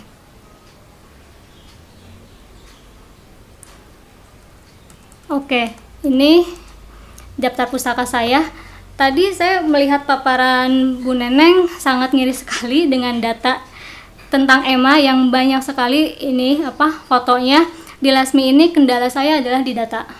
Jadi teman-teman bisa membayangkan bagaimana saya harus mencari data di tahun 1800-an, 1850 sampai 1900-an. Itu minim sekali apalagi perempuan. Jadi data-data Lasmi saya yang dapat itu melalui jalur bapaknya, eh, kakaknya Kartawinata dan uh, suaminya Bupati Garut. Melalui tiga jalur inilah saya baru dapat dapat apa informasi tentang Lasmi. Jadi minim sekali. Dan kalau saya lihat data-data yang tersebar di internet itu bersumbernya pada satu sumber yaitu bukunya Pak Miki Pak Mikihiro Moriyama. Jadi hampir semuanya data-datanya sama uh, kelahiran, anaknya siapa itu hampir serupa semua dan saya yakin itu bersumber pada satu sumber yaitu buku Pamiki Hiro. Oke, nah ini kendala saya. Uh, penelitian yang saya lakukan dari tahun 2018 ini, uh, saya bingung harus mempublikasinya di mana karena saya tidak punya wadah untuk mempublikasikannya di ranah akademis. Karena saya saya memang mengajar tetapi saya mengajar matematika fisika statistika dan kawan-kawannya itu sehingga untuk penelitian seperti ini saya tidak punya ranah untuk uh, mempublikasikannya jadi saya mengambil media-media di luar jalur akademis dan proceeding atau jurnal yang diterbitkan di non akademis ini salah satu cara saya agar riset ini terpublikasi. Saya menggunakan media Instagram. Tujuannya agar kaum muda, terlebihnya perempuan Sunda atau anak laki-laki Sunda itu membaca tentang Lasmi Ningrat Maka saya membuat Instagram, saya juga membuat video-video pendek yang berdurasi satu menit yang bisa diakses di mana saja dan kapan saja dan dibuat ya harus berpikir bahwa ini cukup menarik untuk dilihat oleh anak muda. Dan saya juga memanfaatkan media-media online seperti Mahdalen, Jurnal Perempuan, Konde, dan Mubadalah. Terima kasih banyak kepada media perempuan yang memberi saya tempat untuk mempublikasikan karya ini. Karena ya tadi saya bilang saya tidak punya wadah di area akademis. Uh, penelitian ini saya sangat disupport sekali oleh banyak perempuan dan cipta media ekspresi karena ternyata pendataan tanpa pendanaan itu mustahil. Jadi untuk mencari data yang lumayan banyak dan kencang ini saya mendapat support dari banyak perempuan. Ini link-link tulisan saya nanti mungkin bisa di copy di chat kalau teman-teman berminat ini yang terakhir ada di Google Drive saya tentang proceeding ya tentang Lasmi di proceeding Borobudur Waiters Social Festival. Jadi itu saja. Itu saja yang dapat saya bagi. Kendala-kendala dalam penelitian ini tadi saya sudah singgung kendalanya data dan yang kedua adalah kendala pada uh, apa kemampuan saya untuk untuk meneliti yang tidak berbasis uh, sosial tapi berbasis eksak. Jadi saya masih sangat-sangat belajar dan karena itu saya sangat terbuka sekali bagi teman-teman yang ingin menambahkan informasi ini. Oke, terima kasih banyak. Ingin menyapa terlebih dahulu ada Kang Erwin Kustiman, Wakil Pemimpin Redaksi PE Pikiran Rakyat yang juga ikut bergabung dalam obrolan santai kita sore hari ini. Selamat sore Kang Erwin. Lujang santan Kang hatur nuhun tos di haturanan uh, lebet karena ia gempungan atau nuhun bisa. Baik. Siapa yang akan bertanya? Aja ya. Baik, uh, Mbak Benedikta. Sebenarnya gagasan tentang sekolah keutamaan istri itu digagas sama Dewi Sartika dan didirikan sama Dewi Sartika di diresmikan tahun 1904. Tetapi dalam proses pendiriannya itu Dewi Sartika berdiskusi dengan Lasmi Ningrat. Lasmi Ningrat itu ya di apa ya? Dia itu menikah dengan sepupunya. Jadi kalau sebenarnya Dewi Sartika ini kan anak bupati juga, anak anak bupati yang di yang diasingkan kan. Nah, saat itu kondisi Dewi Sartika dianggap musuh, orang tuanya dianggap musuh sama Bupati Martanegara. Jadi apa pun yang dilakukan Dewi Sartika mungkin menjadi pertanyaan. Nah, Dewi Sartika uh, ingin mempunyai dukungan maka Lasmi Ningratlah orang pertama yang yang memberikan dukungan pada Dewi Sartika dan membuat Bupati Marta Negara untuk bilang ya boleh mendirikan sekolah keutamaan. Nah setelah sekolah keutamaan istri Dewi Sartika berdiri di Bandung, Lasmi Ningrat pun di Garut tiga tahun kemudian mendirikan sekolah keutamaan istri di Garut yang letaknya di Pendopo konsepnya tidak jauh berbeda dengan Dewi Sartika uh, apa mengumpulkan anak-anak yang mau belajar yang tidak mampu diberinya pendidikan dasar perempuan dan lain-lain sampai uh, apa yang muridnya tadinya sedikit sampai menjadi ratusan orang dan menurut dokumen setelah di Garut di, di didirikan lagi sekolah keutamaan istri di tempat-tempat lain ada yang di Bogor ada yang di Cianjur jadi tidak berhenti hanya di Garut saja. Itu mungkin, Mbak. Baik, mudah-mudahan cukup puas. Tapi saya ingin menyambungkan dulu ke Emma Pura Direja, Bu Neneng. Ya. Ya, berkaitan dengan uh, pendidikan, apakah ataupun aktivisme yang dilakukan oleh Emma, apakah masih ada efeknya hingga saat ini? Uh, kalau kalau kaitannya tadi pendidikan dalam arti bikin sekolah, beliau kan tidak tidak tidak di situ. nggak langsung kayak bikin sekolah nggak gitu ya tapi lebih kepada eh, kegiatan-kegiatan uh, yang aktivitasnya itu mendorong perempuan untuk berpartisipasi gitu. Uh, yang men yang menonjol sih memang di politik kemudian juga di uh, kiprahnya di kalau yang di luar uh, organisasi yang khusus perempuan ya di kereta api itu di jawatan kereta api meskipun pekerjaannya itu adalah di sebagai administrator di jawatan kereta api tetapi uh, apa kiprah-kiprahnya itu banyak yang menginspirasi bagaimana dia berani misalnya ya uh, memilih bersikap pro republik Padahal waktu itu perusahaan jawatan kereta api adalah milik Belanda, misalnya kayak gitu. Itu kan sikap-sikap yang tidak semua orang mudah karena konsekuensinya sangat besar sampai beliau misalnya ditangkap dan dijadikan tahanan rumah dan sebagainya. Seperti itu mungkin. Jadi tidak langsung kayak tadi Lasmi Ningrat bikin sekolah gitu ya, tapi lebih kepada di aktivisme, di gerakan-gerakan sosial dan politik. Oh, Oke, ini saya baca aja ya bagaimana peran Plasminingrat di masa penjajahan bukankah medan juangnya saat itu masih sulit untuk mendapatkan pendidikan. Ya itu tadi Plasminingrat itu punya akses yang sangat istimewa. Bapaknya udah orang paling besar di Limbangan, kepala penghulu dan temannya juga pejabat-pejabat Belanda jadi uh, apa akses pendidikan bagi Lasminingrat itu kayak jalan tol aja. Dia dikirim buku-buku yang bapak bapaknya sama Hole sahabatnya memang sedang punya proyek pengadaan buku pengajaran di Sunda. Jadi bapaknya dan Hole lagi bikin proyek pengajaran buku di Sunda, anaknya belajar menulis ya udah semuanya diserap sama dia. Bapaknya mendirikan sekolah di Limbangan tahun 1870 dan Lasminingrat mempunyai kesempatan untuk menjadi guru, buku-bukunya dimasukin di situ di sekolah bapaknya. Jadi aksesnya mulus-mulus saja menurut saya. Sebetulnya kan kalau eh, apa namanya hasil-hasil penelitian masih sangat sedikit tentang Bu Emma itu ya. Tetapi beliau itu sebetulnya punya koleksi eh, apa foto-foto maupun eh, ini tuh banyak sekali. Jadi saya sebetulnya kalau seperti ada juga di situ pertanyaan tentang Bu Emma yang terkait uh, aktivitasnya dengan bagaimana Bu Emma saat itu sebagai perempuan lalu berada di dunia dalam tanda petik dunia laki-laki seperti itu ya.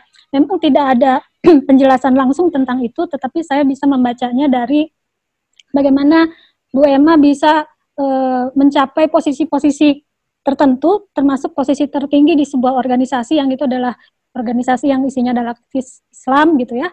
E, ketika beliau berada di posisi itu dan beliau menghadiri Kongres Pemuda satu, Kongres Pemuda dua juga mewakili organisasi ini. Artinya e, kalau saya membacanya karena tidak ada statement langsung soal itu ya.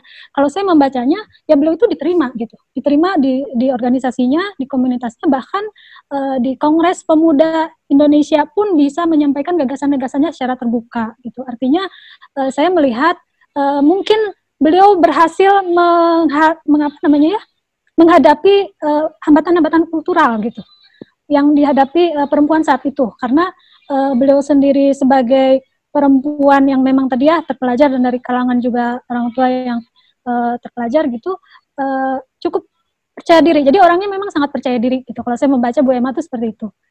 Mungkin itu kalau dari saya. Iya, nah kalau dari penjelasan-penjelasan yang tadi disampaikan bahwa kedua-duanya sebetulnya juga tidak bisa lepas dari dunia laki-laki begitu ya. Uh, mengingat bahwa kedua ayahanda dari tokoh ini juga punya influence yang sangat signifikan. Pertama, uh, ayah dari Emma ini adalah seorang aktivis. Kemudian ayah dari Lasmi Ningrat ini adalah uh, yang melakukan poligami. Kedua hal itu uh, bagaimana sebetulnya bisa membentuk kedua uh, pola berpikir dari dua tokoh ini? Teh Rena bisa menanggapi? Iya, ya itu keuntungannya Lasmi, dia menjadi anaknya Musa sehingga akses pada pendidikan barat sangat penuh. Tapi saat itu Lasmi adalah mau bagaimanapun dia adalah perempuan, dia tidak mempunyai suara-suara yang dianggap, maka akhirnya cara dia satu-satunya adalah menulis. Tetapi saya lihat meskipun dia mengalah, dia mau menjadi istri kedua dari Bupati Garut. Tapi saya melihat Lasmi itu sangat powerful.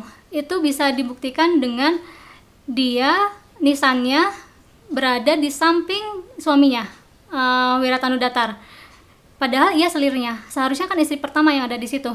Nah, ini membuktikan bahwa Lasmi punya kedudukan yang sangat tinggi meskipun dia menjadi istri kedua entah apa yang membuat Lasmi menjadi begitu berarti sehingga suaminya eh, makamnya berdampingan baik gitu.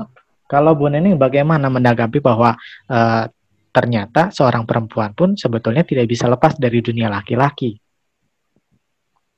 Uh, uh, gini, kalau saya membacanya gini, kalau misalnya uh, zaman itu dan mungkin ya sampai sekarang pun masih ya uh, yang namanya patriarki gitu ya, konsep bahwa banyak aspek itu yang uh, didominasi oleh laki-laki, lalu ada di situ peran perempuan yang tampak dominan di tengah dominasi seperti cerita saya tadi soal bagaimana pilihan Emma bekerja di kereta api itu, kereta api itu kan pertama dia sebagai pribumi adalah makhluk eh, apa kelas 2 ya, lalu dia perempuan. Artinya pada masa itu belum banyak uh, perempuan itu mungkin bekerja di publik ya, bukan bukan karena tidak mampu, tapi persoalan kesempatan, misalnya pendidikan nggak ada kan, karena kita dalam masa penjajahan juga hanya orang-orang tertentu seperti Emma, seperti Lasmi yang bisa mengakses pendidikan, misalnya kayak gitu. Jadi uh, tetap saja menurut saya uh, kemampuan tokoh-tokoh ini melampaui atau apa ya uh, bergerak pada situasi-situasi yang dia bisa keluar dari mungkin tekanan, kungkungan dan lain-lain itu menurut saya juga satu keistimewaan dari si tokoh itu ya. Misalnya eh, di chat itu ada yang bertanya bagaimana eh, Bu Emma itu orang eh, perempuan tidak menikah seolah-olah mendahulukan karir dan pekerjaan gitu ya. Kalau menurut saya menikah dan tidak menikah itu bukan soal mendahulukan karir dan pekerjaan tapi soal pilihan aja. Karena kan kita juga setiap orang punya situasi kehidupan yang juga tidak bisa apa ya dilihat bisa meratakan situasinya bisa berbeda-beda. Dan menurut saya soal Bu Emma tidak menikah misalnya ya itu soal pilihan aja. Sebagaimana halnya pada saat sekarang ada orang juga yang memilih tidak menikah gitu kan. Jadi uh, tidak masalah buat saya itu adalah juga uh, satu pilihan gitu Mungkin Baik. Itu. Saya beralih ke pertanyaan lainnya. Uh, ini dari Zafran Ramadan yang menanyakan bahwa di daerah saya di Karawang merupakan kawasan industri dan banyak perempuan yang mengambil alih pekerjaan laki-laki di perusahaan perusahaan. Apakah ini salah satu tujuan dari penyetaraan gender? Kemudian sehingga laki-laki yang memang pada hakikatnya bekerja banyak daerah yang suaminya menganggur, istrinya bekerja. Nah, saya kaitkan juga dengan pertanyaan selanjutnya bahwa uh, bisakah dijelaskan lebih tentang peran beliau terkait gerakan aktivisme kepada buruh, terutama buruh perempuan? Ini bagaimana, Bu Neneng? Pertama pertanyaan soal tadi buruh di Karawang, saya sebenarnya itu di luar ini ya, di luar saya nggak bisa membaca. Maksudnya gini, hmm uh, soal kenapa perempuan yang lebih banyak bekerja di sektor perburuhan, misalnya di pabrik-pabrik sekarang, mungkin itu perlu ada satu uh, apa satu penelitian khusus, bukan bida, yang bukan uh, ininya saya, tapi sedikit saya bisa mengomentari. Saya kira persoalan perburuhan itu kan uh, kompleks ya. Saya tidak tahu pastinya, tapi mungkin saja buruh perempuan itu kan kadang-kadang di, bisa apa sering dianggap lebih murah tenaganya gitu lebih murah. Mungkin itu juga salah satu alasan kenapa lebih banyak merekrut uh, guru perempuan. Bukan soal itu maksud dari penyetaraan gender bukan ya. Kalau menurut saya sih bukan ke situ ya, tapi lebih bagaimana suasana industri sendiri sering memanfaatkan tenaga perempuan sebagai buruh itu uh, dibayar lebih murah gitu. Mungkin seperti itu, tapi pastinya saya nggak bisa jawab ya karena itu di luar pembicaraan uh, tentang Bu Emma. Adapun pertanyaan berikutnya soal bagaimana peran Bu Emma ter terkait tadi ya. Apa sih tadi pertanyaannya? Mengenai uh, kiprahnya uh, Bu Emma uh, terhadap aktivisme kepada buruh, buruh ya? terutama buruh perempuan pada ya, saat itu. Uh, baik. Sebenarnya tidak ada saya belum menemukan penjelasan langsung soal itu, tetapi saya bisa melihatnya dari kiprahnya bagaimana misalnya Bu Emma itu ketika punya kewenangan, yaitu menjadi direktur perburuhan tadi itu, dia banyak sekali mendirikan yayasan-yayasan di bawah kereta api itu yang itu untuk menjamin gitu ya menjamin kehidupannya para buruh kira-kira begitu. Misalnya yayasan e, kematian jadi bagaimana kalau ada buruh meninggal tuh keluarganya juga harus disantuni. Kemudian juga misalnya e, jadi itu dibikinkan sistemnya kira-kira gitu. Saya sih melihatnya ke situ ya. Jadi karena beliau itu ketika beliau punya kewenangan tadi di kereta api e, dia membuat sistem yang memungkinkan buruh-buruh tuh terlindungi terlindungi uh, keluarganya, dirinya dan seterusnya. Itu sih yang saya baca walaupun belum ada tulisan yang menjelaskan itu ya, tetapi saya membacanya dari kiprahnya membuat banyak sekali yayasan-yayasan sosial di bawah uh, kereta api. Mungkin itu kan. Baik. Ya, dilanjutkan dengan pertanyaan ke Bu Neneng lagi, bagaimana respon Ibu uh, ketika berhadapan dengan aktivisme Islam di JIB oh. Bandung? Ini Ibu Emma ya, respon Ibu dari Emma, Ibu ya. Emma. Uh, ya. sebenarnya tadi udah disinggung sedikit sih tidak ada uh, cerita langsung yang saya dengar bagaimana Bu Emma itu ketika berhadapan dengan aktivis sesama aktivis gitu ya, misalnya aktivis laki-laki dan muslim sementara dia adalah perempuan lalu dia menjadi uh, ketua organisasi di situ. Uh, tidak saya belum mendengar langsung belum mendengar ada cerita Bu Emma mengalami kesulitan gitu uh, berinteraksi saya tidak mendengar cerita tentang itu. Itu artinya uh, saya tadi sempat apa singgung di awal ya beliau itu sosok yang sudah mampu mengatasi hambatan kultural gitu. Kultural saat itu bahkan yang perempuan masih sangat terbatas uh, ruang geraknya. Bahkan saya mendengar dari uh, ketika wawancara dengan keluarganya Bu Emma itu ketika bekerja sering uh, ketika apa beraktivis jadi aktivis ya sering pulang malam gitu. Sering pulang malam dan itu keluarganya nggak masalah. Jadi memang keluarganya keluarga yang progresif gitu ya kalau menurut saya melihat perempuan uh, aktif sampai pilihan tidak menikah. Baik. Baik, kita bicarakan soal karya dari uh, Lasminingrat. Ini Mia meminta uh, tanggapan dari Terena bagaimana Terena meng menginterpretasi Bu Lasminingrat bahwa beliau bisa menuliskan kembali cerita-cerita buku saduran tersebut menjadi humoris, tegas, dan lain-lain. Dari presentasi uh, yang tadi disampaikan bahwa Mia ini merasakan itu adalah kecerdasan beliau yang lain, tidak hanya interpretasi dari bahasa Belanda ke Sunda. Apakah uh, Terena menggunakan metode tertentu dengan tracking buku-buku yang disadur oleh Bu Lasminingrat misalkan? Tentu, sebelum saya menafsirkan, saya harus melakukan tracking pada buku-buku naskah aslinya. Dan saya menemukan naskah asli Carita Erman yang disadur Lasminingrat itu diterbitkan tahun 1844 dan saya membacanya dalam bahasa Belanda. Meskipun saya sangat terbatas sekali, tapi saya mencoba mencoba menerjemahkannya dan saya melihat ya mungkin karena bahasa ibu saya adalah bahasa Sunda jadi ketika saya membaca karyanya Lasmi saya merasa hidup saya merasa ada di dalam cerita itu tetapi ketika saya membaca buku terjemahannya itu apa ya uh, kaku sekali ya mungkin itu sifat watak terjemahan. Kalau misalkan dari bahasa asli ke bahasa ini diterjemahkan kaku sekali. Tapi yang saya lihat dari Lasmi dia bukan sekedar menerjemahkan tapi ya menyadur itu. Naskahnya jadi lebih hidup dia menambahkan apa bahasa-bahasa lokal yang sangat kental peribahasa-peribahasa Sunda muncul semua yang di mana itu nggak ada di naskah aslinya. Jadi validasi itu saya lakukan gitu. Sehingga saya bisa menyimpulkan bahwa intelijensi intelijensinya Lasmi ini uh, tinggi sekali. Dia bisa menafsir, menyadur sehingga bukunya tetap enak dibaca dan bisa dibaca sama anak kecil. Dan Lasmi juga mengganti seperti misalkan di, naka, di naskah aslinya itu adalah gandum atau pohon oak. Di Sunda nggak ada pohon oak, maka Lasmi menggantinya menjadi pohon yang ada di Sunda, gitu. Baik, kita kembali lagi ke soal Bu Emma yang tadi memutuskan untuk tidak menikah. Nah, pada saat itu apakah pilihan ini uh, ada stereotip tertentu nggak yang diterima oleh uh, Bu Emma Pura, Pura Dirija ini? Pertanyaan dari dari Eka Firmansyah. Uh, saya tidak tahu kalau di masyarakat gitu ya, tapi kalau yang saya dengar dari keluarganya, karena keluarganya itu keluarga yang sangat terbuka, jadi tidak ada masalah gitu dengan pilihan-pilihan itu Eh, dan memang ya terbukti beliau berkiprah di masyarakat sedemikian rupa diterima oleh semua kalangan. Jadi saya kira pastilah kalau kalau stereotip itu ada saja mungkin ya, tapi yang saya dengar misalnya dari keluarga itu ya beliau itu orang yang sangat secara mental tuh sangat kuat dan nggak peduli gitu, nggak peduli kalau hal-hal yang sifat personal seperti itu orang mau kata apa nggak peduli gitu. Jadi memang e, saya sih melihatnya beliau sosok diterima di semua kalangan, jadi nggak ada masalah.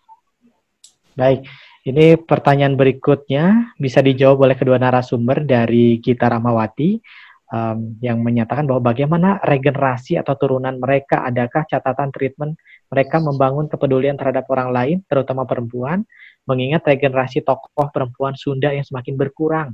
Budaya Indonesia yang sekarang kental dengan mencontoh, itu tidak bisa hanya membaca fakta bukti-bukti sejarah saja, mengingat budaya membaca saat ini kurang karena pengaruh perkembangan dan lain-lain. Silakan ditanggapi. Bu Neng terlebih dahulu. Ya, uh, ya memang hal yang menjadi persoalan penting dari ini tuh pada dokumentasi dan juga generasi yang itu tadi ya melanjutkan apakah ada yang bisa melanjutkan atau tidak. Uh, Bu Emma sendiri karena tidak punya keturunan langsung uh, ada putri angkatnya yang memang sekarang itu merawat koleksi dokumentasi beliau yang banyak sekali dan itu berdus-dus gitu ya. Um, dan kan tidak semua generasi punya passion dan punya keinginan yang sama ya. Jadi meskipun beliau itu sangat sayang dengan koleksi data Bu Emma, beliau Bu Amarawati itu putri angkatnya memutuskan menghibahkan data-datanya ke Arsip Nasional karena dia khawatir anaknya atau cucu dari Bu Emma tidak bisa menjaga koleksi ini gitu loh. E, karena bagaimanapun e, kalau sudah dihibahkan di perpustakaan di Arsip Nasional bisa diakses oleh siapa saja, lebih banyak orang. E, sementara ya dia sendiri punya kekhawatiran kalau untuk di keluarganya khawatir ke depannya kalau dianya masih sangat kuat ya menjaga itu dokumentasi itu kalau Bu putri angkatnya tapi khawatir ke anak cucunya dia ke depan itu udah tidak punya ke ketelatenan yang sama dengan beliau. Jadi akhirnya data-datanya sudah dihibahkan sebagian di arsip nasional kalau untuk sekarang itu kayak gitu. Jadi memang ya tidak bisa juga uh, keturunannya punya yang sama ya, punya keinginan yang sama menjaga dokumenta dokumen dan lain sebagainya.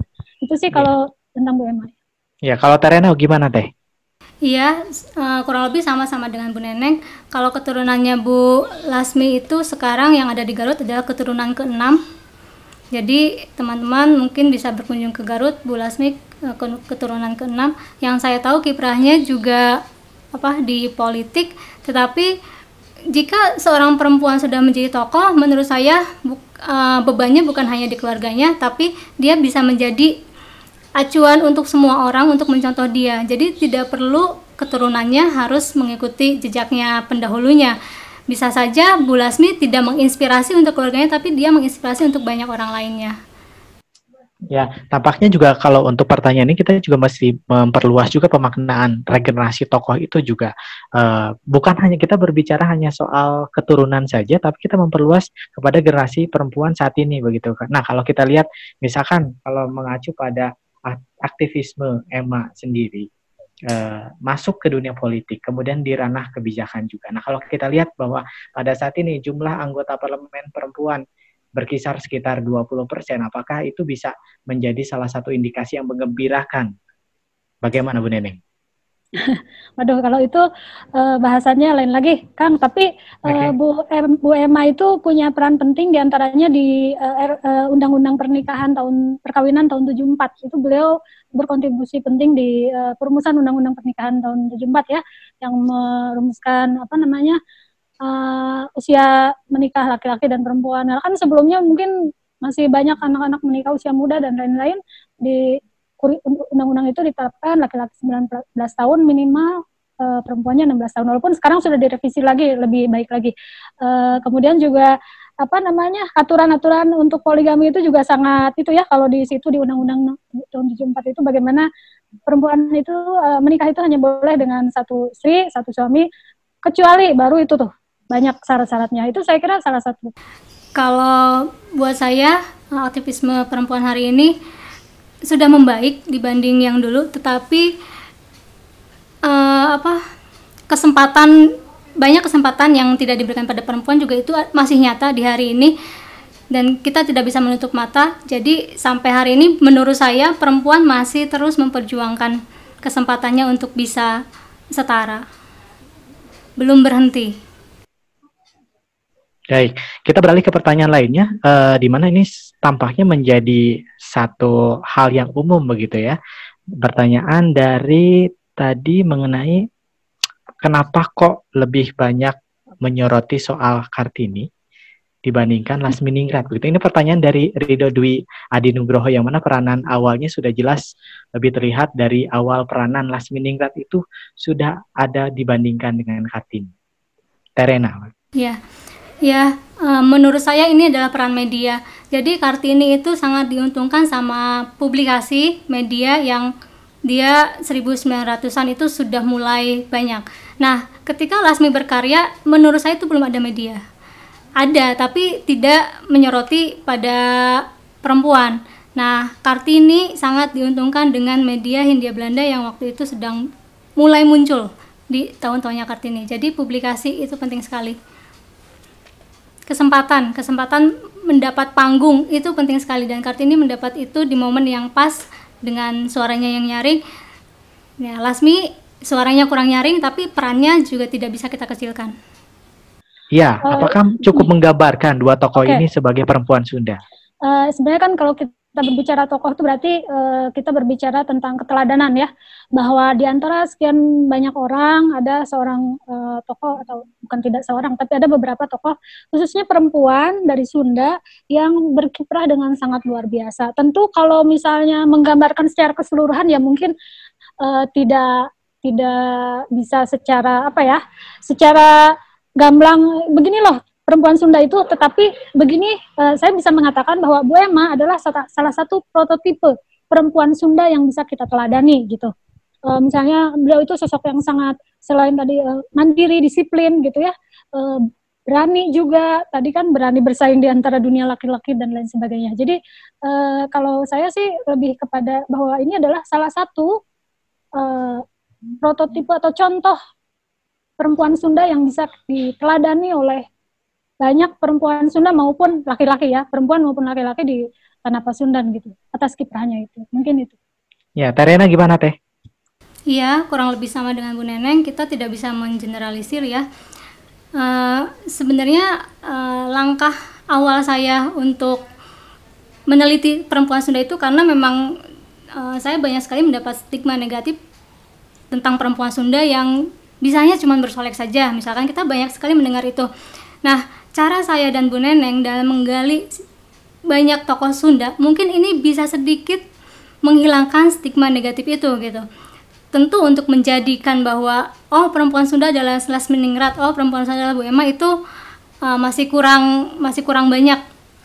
Dan kalau misalkan kita ingin melihat perempuan Sunda ya kita tidak hanya melihat Bu Emma, Bu Lasmi, Bu Dewi Sartika, kita juga harus melihat mitos-mitos Sunda, siapa uh, bagaimana Sunan Am, Sunan Ambu dideskripsikan di Sunda, bagaimana legenda-legenda Sunda, Dayang Sumbi. Nah, dari situ mungkin kita bisa merangkai sebenarnya perempuan Sunda itu seperti apa sehingga pada sampai tahapan kalau misalkan dia distigmakan negatif itu pantas atau tidak gitu. Eh, kenapa harus perempuan Sunda? Kenapa tidak perempuan disebut perempuan Indonesia saja? Silahkan Bu Neneng terlebih dahulu sekaligus closing statement. Kemudian uh, tadi soal kenapa harus perempuan Sunda ya, mungkin kita ini karena apa namanya Indonesia ini punya keragaman banyak sekali etnis, uh, bahasa, budaya gitu ya. Uh, kita nggak bisa bilang secara kalau yang dipilih itu kan soal pemilihan istilah. Kalau kita pilih perempuan Indonesia ya paling enggak yang dibicarakan itu ada macam-macam misalnya ada perempuan dari Minang dari Jawa ada berbagai beragam lah gitu ya bahasan yang dibahasnya. Tapi karena kita yang dibahas hanya perempuan Sunda saja ya saya kira supaya nanti yang ingin mendengarkan begitu tahu kok yang dibicarakan Sunda katanya Indonesia. Ya kita spesifik Sunda aja. Kalau dari saya sih gitu aja. Karena memang kalau bicara Indonesia kan kaya sekali gitu dengan berbagai etnis gitu dan budaya karena pembahasan kita tentang perempuan Sunda ya kita sebut perempuan Sunda saja. Itu sih kalau dari saya. Baik. Saya Rena, silakan deh. Iya sih sebenarnya dari judul saya tidak terpikir untuk membuatnya jadi perempuan Indonesia ya karena memang hanya uh, apa tokohnya juga Bu Emma dan Bu Lasmi yang keduanya adalah perempuan Sunda tetapi saya yakin ketika banyak orang tahu tentang siapa Emma, siapa Lasmi, itu ada perempuan dua, perempuan Sunda yang punya kiprah yang luar biasa dan peran yang luar biasa, maka mereka juga akan dengan sangat mudah mengklaim bahwa mereka adalah perempuan Indonesia. Jadi tugas saya dan tugas Bu Neneng gitu sebagai orang Sunda yang meneliti, meneliti orang Sunda harus mengangkat kelokalannya dulu sehingga ketika kelokalannya sudah kuat maka dia akan dengan mudah menasional.